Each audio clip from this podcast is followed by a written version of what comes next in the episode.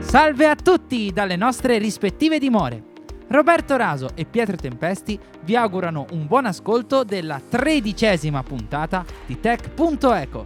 Allora Roberto, di cosa parliamo oggi? Ciao a tutti! Oggi nell'Hot Stuff parleremo di un genere in voga ormai da parecchi anni, ovvero il genere survival. Mentre nel Tech Pills parleremo dei concetti di realtà virtuale e realtà aumentata, che stanno cambiando il nostro modo di interagire con la tecnologia.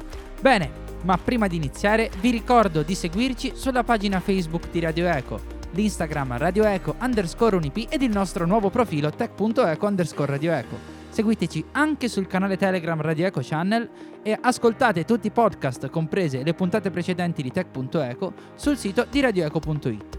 Ed infine vi ricordiamo che da qualche settimana potete ascoltarci anche su Spotify. Ma è arrivato il momento delle flash news. Come al solito, per sapere di più su tutte le notizie di questa settimana, vi rimandiamo al nostro profilo Instagram. Ma adesso iniziamo!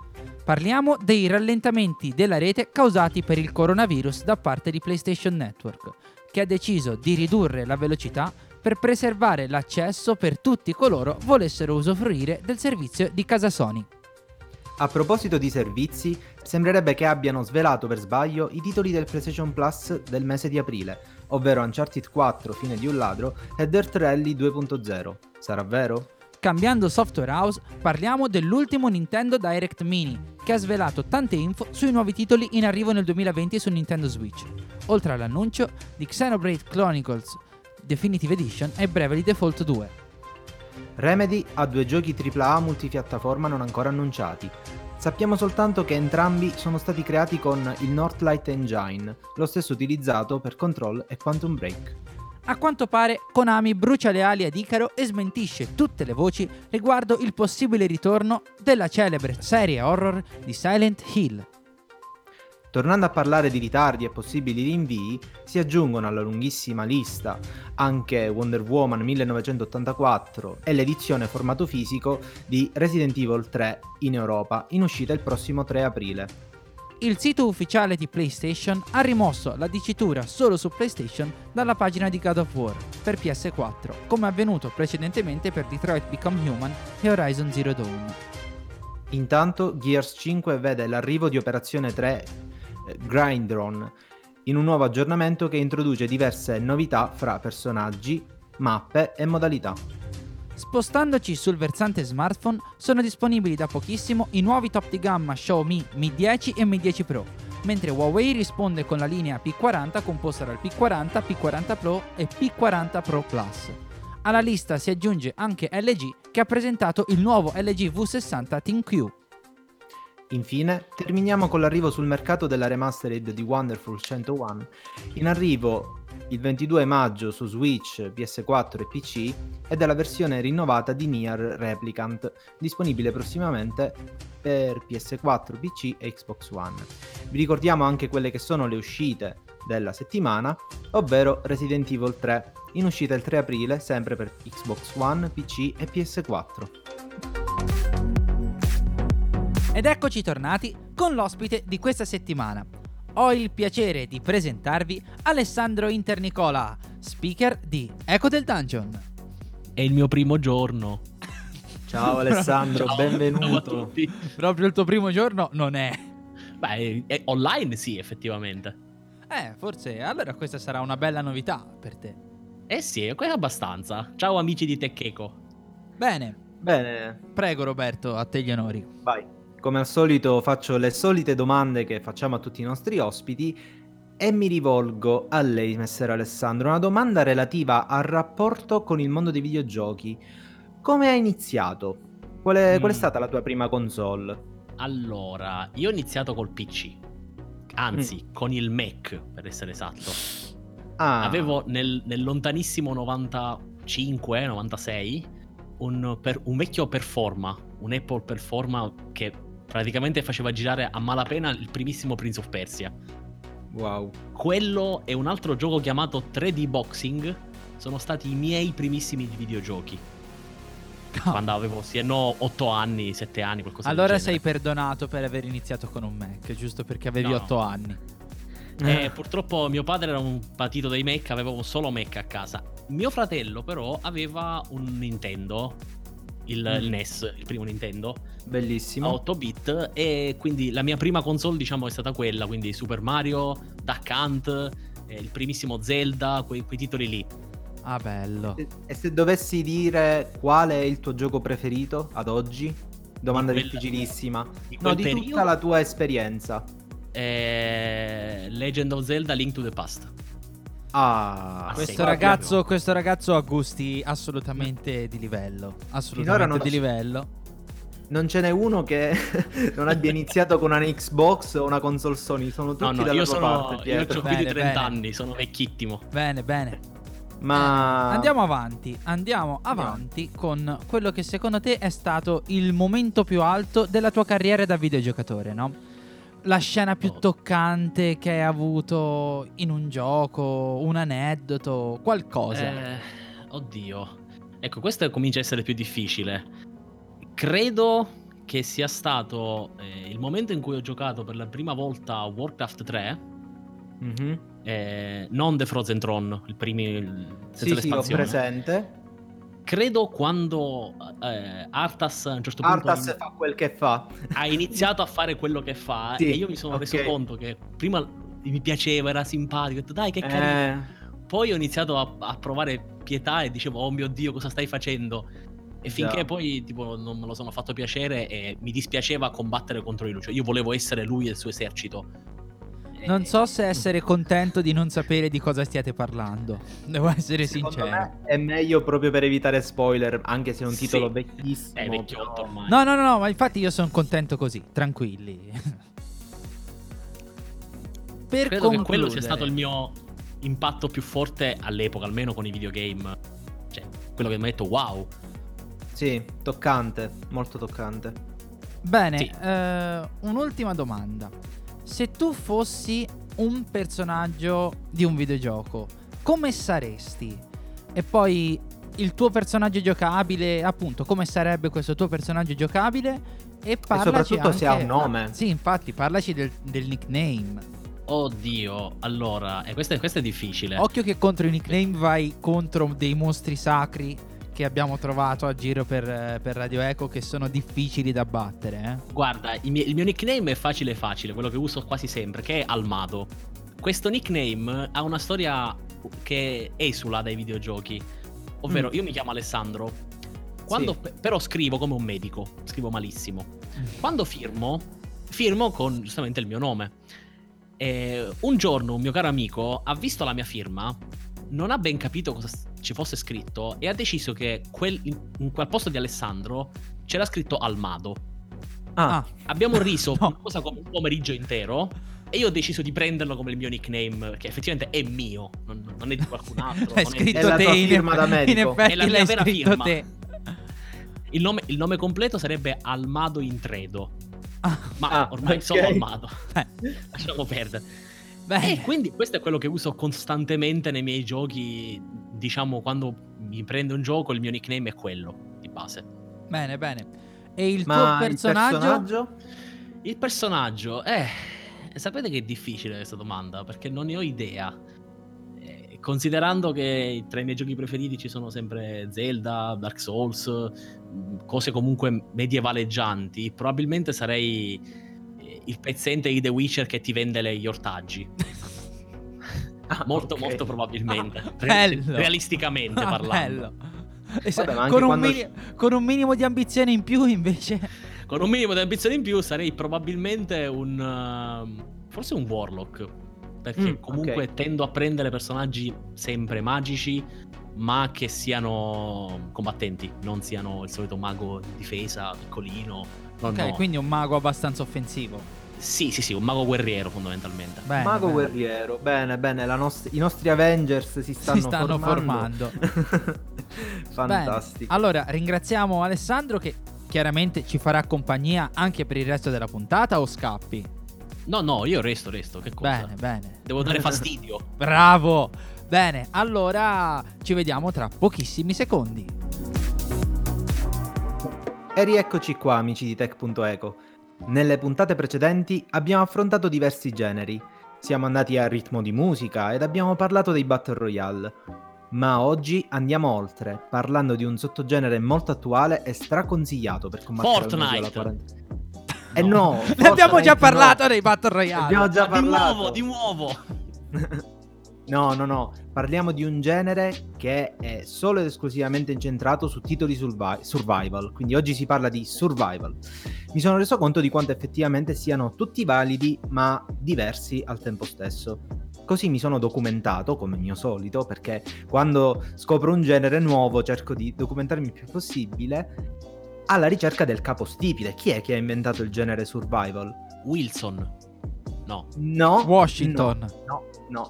Sapevi che eh, il primo gioco survival è nato nel 1902? Questa la so, questa la so. Il suo nome è Unreal World e nonostante non sia invecchiato benissimo, offriva un'esperienza di gioco unica ed irripetibile. Per un gioco del 92, poter assistere al cambiamento climatico della mappa e al comportamento degli animali a seconda delle stagioni era una cosa veramente incredibile. In quegli anni nessun titolo aveva mai replicato un'esperienza simile e saranno in molti i titoli che erediteranno alcune meccaniche come la fame e la sete. Ora dirò Basti- una cosa che vi fa sentire vecchissimo e giovanissimo. Voi Aiuto. nel 92 non eravate nati, vero? Eh, no. No. I miei non si erano nemmeno sposati nel 92. Bambini. Eh, quando tu Beh. giocavi a- al NES io nascevo, praticamente. Bello. Sì. Basti pensare che soltanto due anni dopo, quindi siamo nel 94, quando non eravamo stati ancora concepiti, uscì Robinson Requiem, che si dimostra sin da subito un gioco difficile e brutale, per come non ci voglia molto prima di far apparire la classica schermata di Game Over.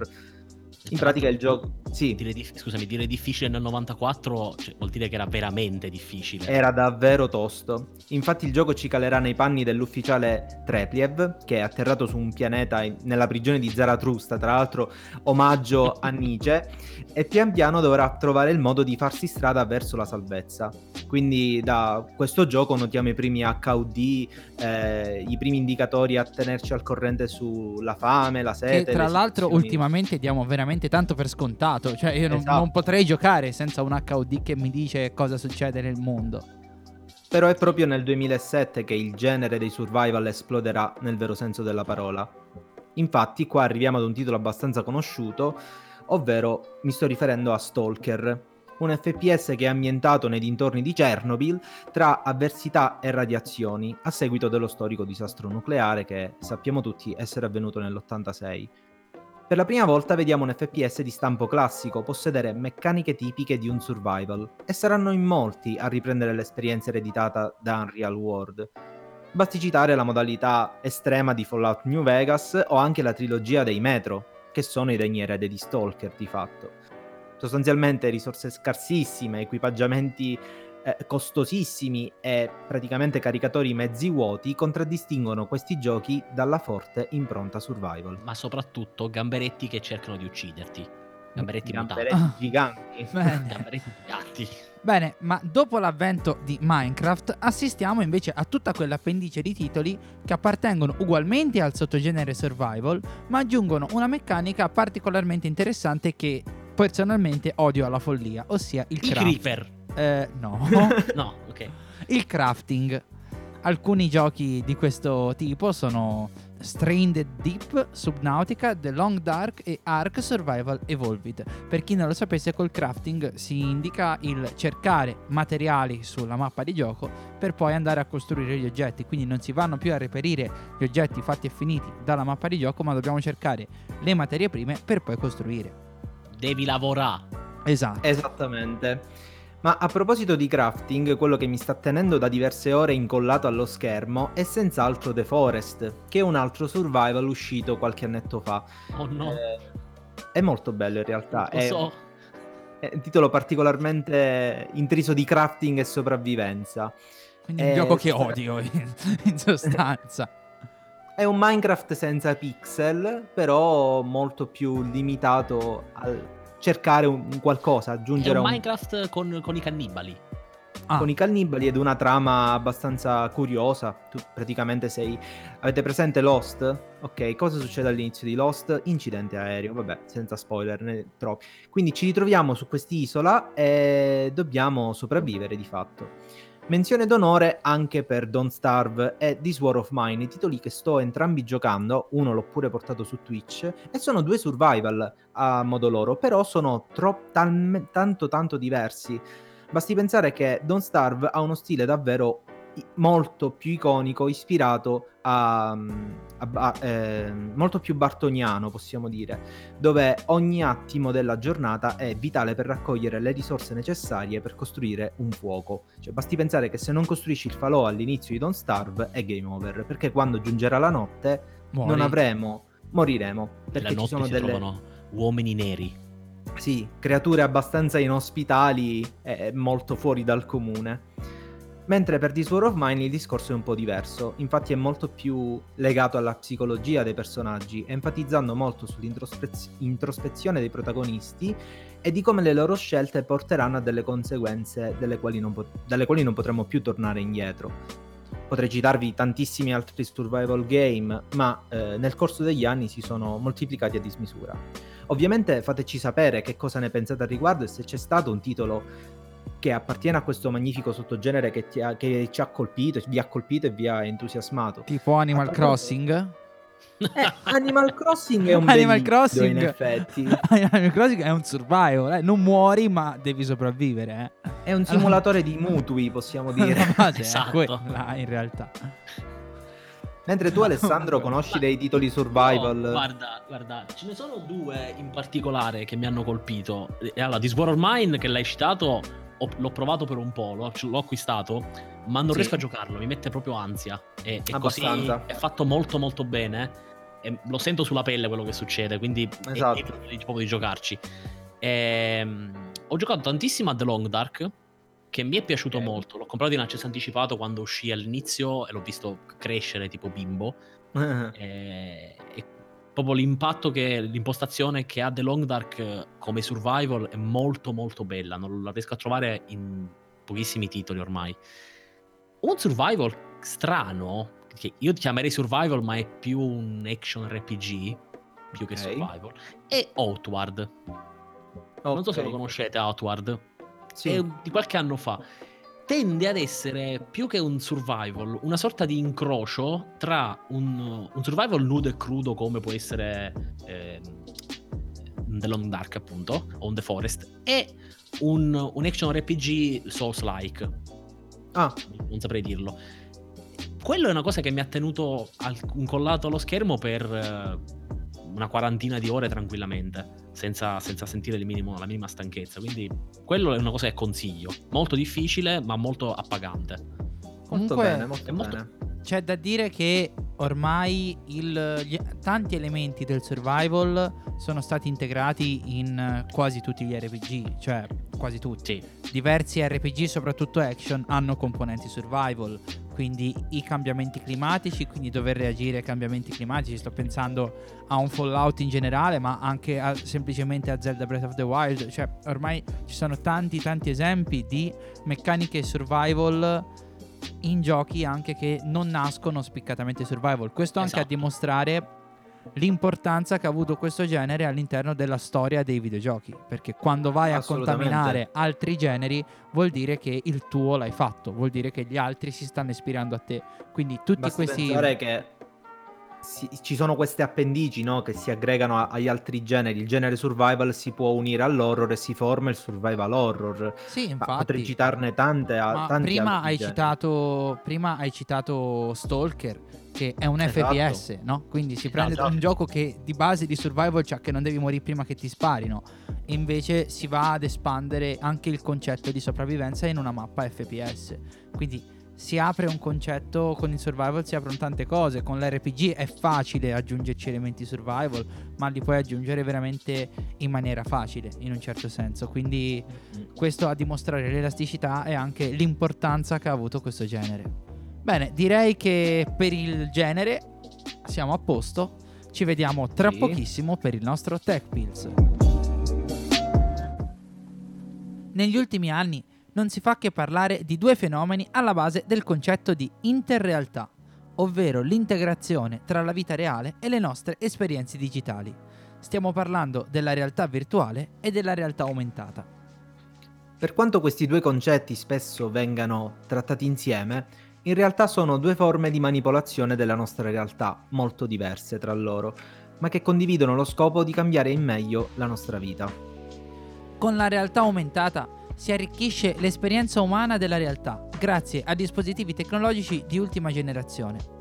Infatti, tramite la fotocamera di uno smartphone o di un altro strumento in grado di utilizzare queste tecnologie, è infatti possibile osservare elementi virtuali interagire con la nostra realtà. Prima ancora degli smartphone, se ci pensiamo, molti dispositivi erano stati creati con lo scopo di creare elementi digitali in mezzo alla realtà. Uno degli esempi più famosi, per quanto sia rimasto solo un prototipo alla fine, è quello dei Google Glass. Questo prodotto sviluppato da Google, giusto appunto, doveva proiettare su una piccola lente delle informazioni contestuali alla realtà che ci circonda, come le indicazioni stradali o le caratteristiche degli edifici intorno, oltre a reperire ulteriori dati sugli oggetti inquadrati ed una serie di altre funzioni.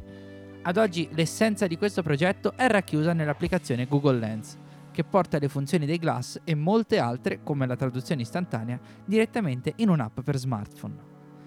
Sul fronte videoludico, le stesse interfacce di gioco sono in un certo senso la realtà aumentata del mondo nel quale stiamo svolgendo le nostre avventure, come dicevamo prima le HUD nei giochi.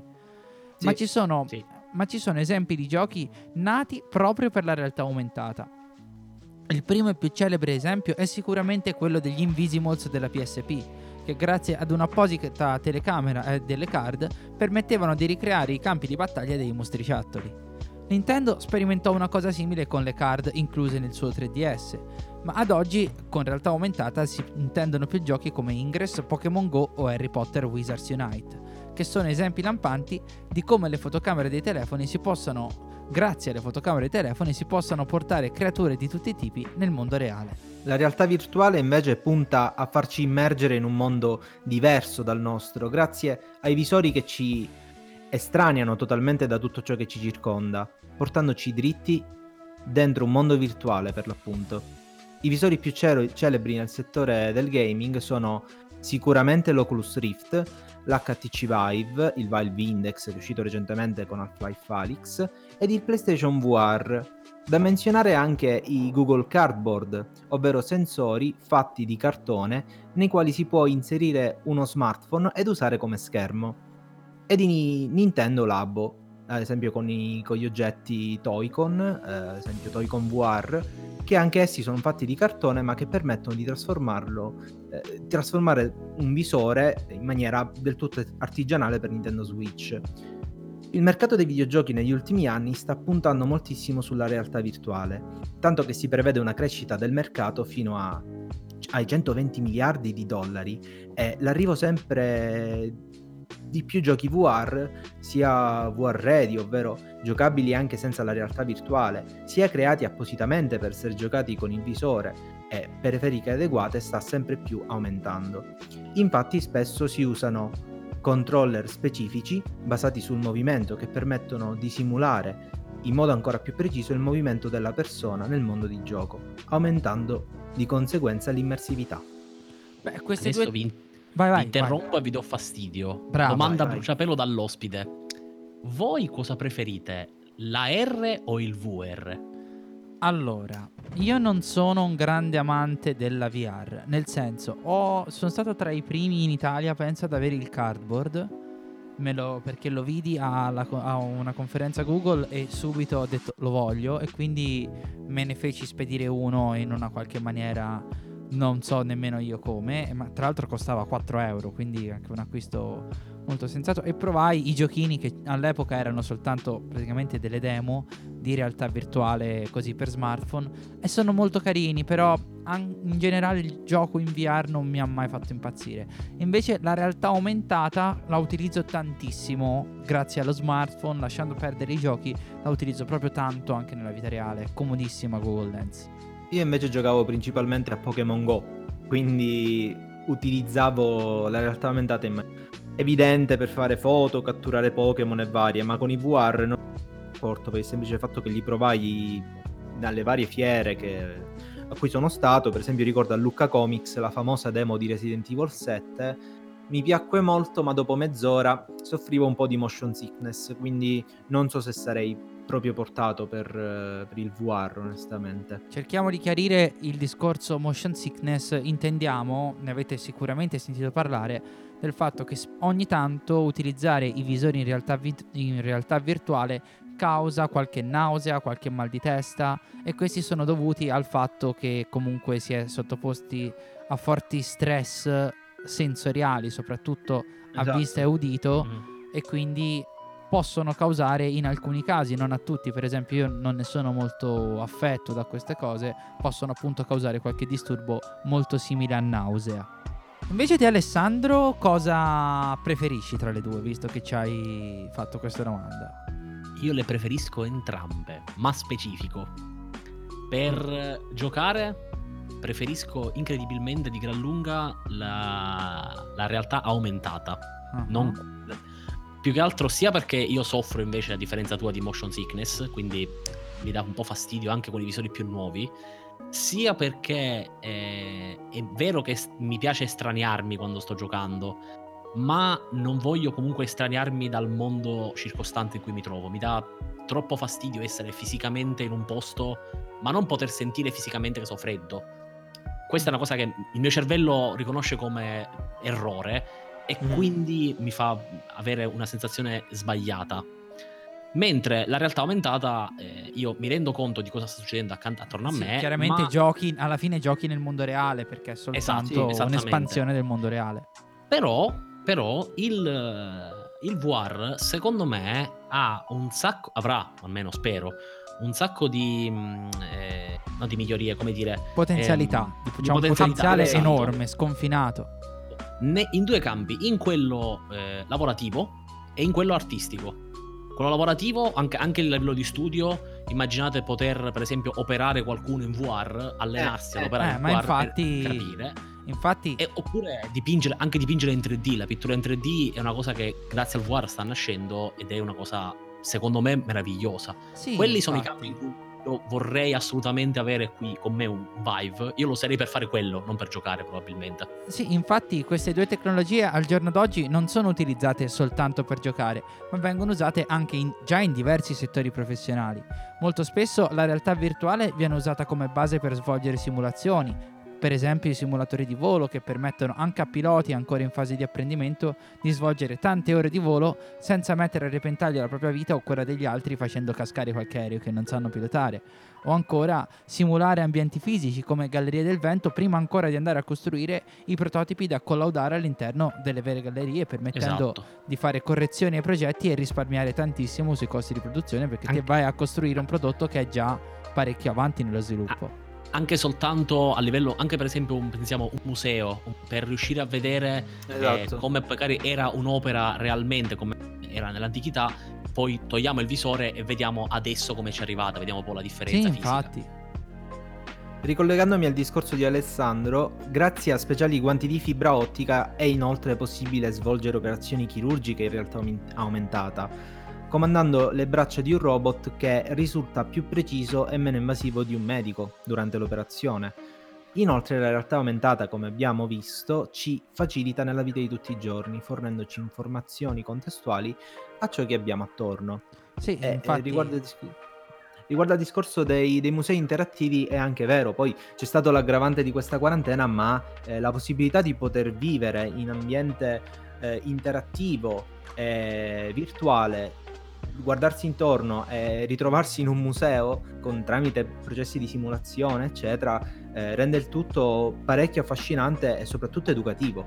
Sì, sì, formativo. infatti anche esatto. le, la cosa molto interessante è andare in alcuni siti archeologici, non mi è capitato ma l'ho sentito parlare, andare in siti archeologici in cui vedi il sito fisico come è ora, come si è conservato e poi grazie a un'applicazione su un telefono puoi vedere com'era realmente il sito e in quali posti tu stessi passando. Prima della realtà aumentata questa cosa te la dovevi immaginare e non è sempre facilissimo. Quindi anche a livello Guarda- culturale è molto molto interessante. Se, se torniamo infatti ai videogiochi, non vi dico quanto è divertente catturare un Pikachu o un Rattata mentre stai facendo la cacca. È una cosa bella proprio. È importante questo. No, hai fatto bene a, a dirlo perché e comunque la mia hai opinione appena per- alzato il livello della puntata in maniera esponenziale. La mia opinione pericolosa del giorno è che la realtà aumentata è superiore alla realtà virtuale, eh, eh, sì, al VR. Mm. Secondo me Questa è la mia. Secondo me sono due cose troppo diverse per paragonarle. Per e quindi non, me la, paragonate, non me la esatto. sento di dire una è meglio, una è peggio. Comunque, Semmai uno è preferibile o meno. sì, infatti, e quello ci siamo Sì, già sì, intendo, espressi. Infatti. intendo su preferibile, scusate, mi sono espresso male. Comunque, direi che anche per eh, il discorso realtà aumentata e realtà virtuale abbiamo buttato carne al fuoco a sufficienza.